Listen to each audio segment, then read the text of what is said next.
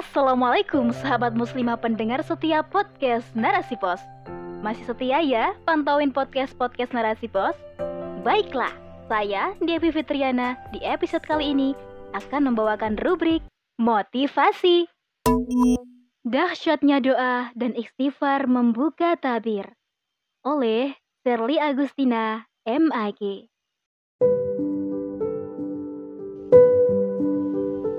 Sahabat podcast Narasi Pos Media, seorang ulama Ibnul Qayyim Al-Zauji pernah mengatakan, Bila engkau ingin berdoa, sementara waktu yang kau miliki begitu sempit, padahal dadamu dipenuhi oleh begitu banyak keinginan, maka jadikan seluruh isi doamu istighfar, agar Allah memaafkanmu.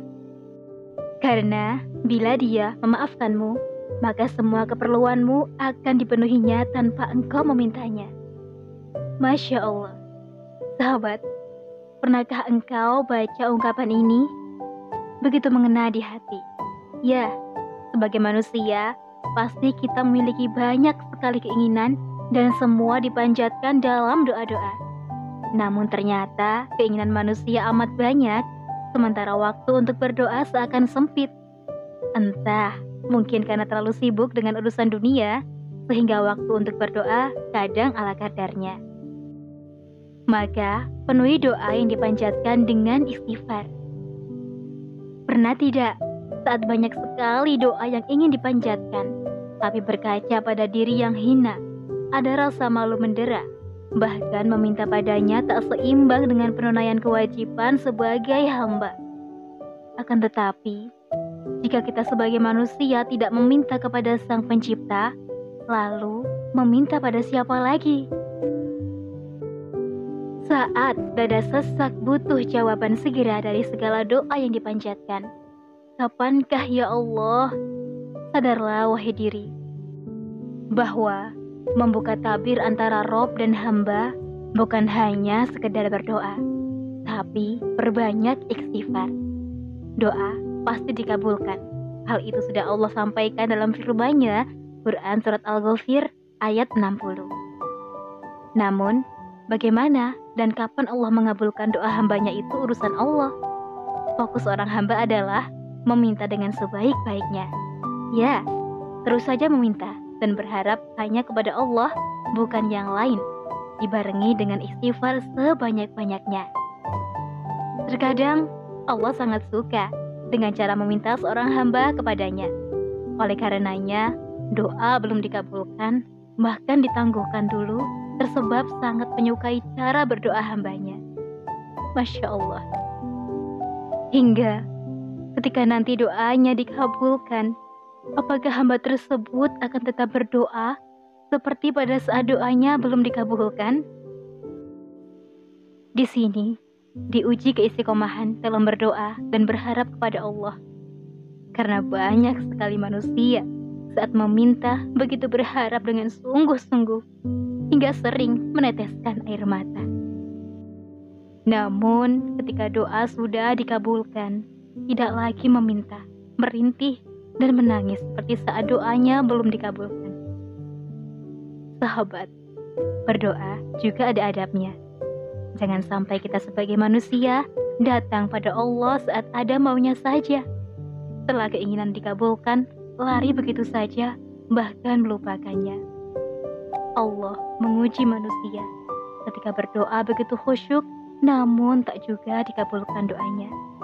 Banyak yang akhirnya tak lagi berdoa dan mengatakan, Allah tak pernah mengabulkan doa, padahal aku sudah banyak berdoa dan berharap padanya.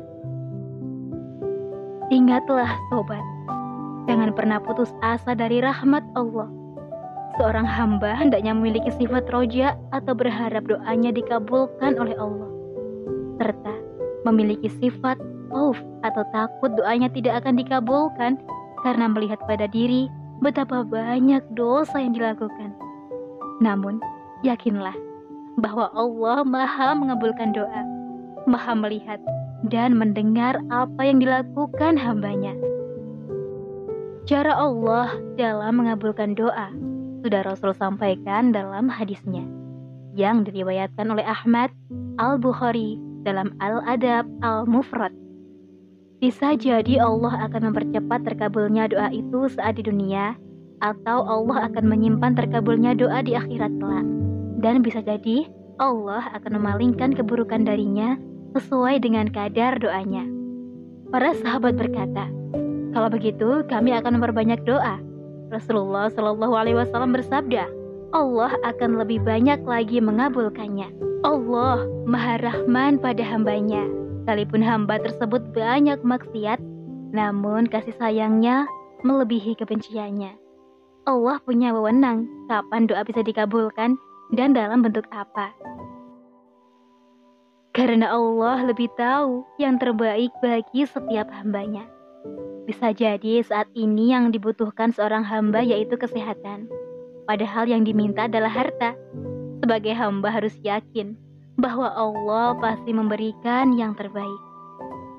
Sahabat, salah satu adab ketika berdoa yaitu memperbanyak istighfar. Rasulullah dalam sehari lebih seratus kali beristighfar.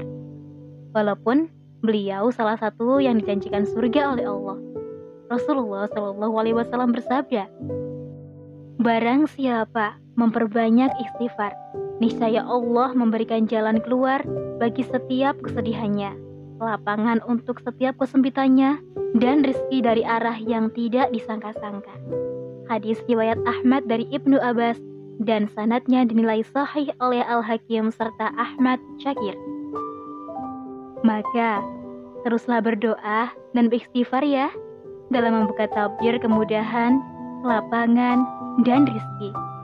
Memposisikan diri sebagai hamba yang lemah, penuh harap doa dikabulkan karena Allah tak pernah ingkar janji untuk mengabulkan doa hambanya. Sudahkah berdoa dan memohon ampun padanya? Wallahu a'lam.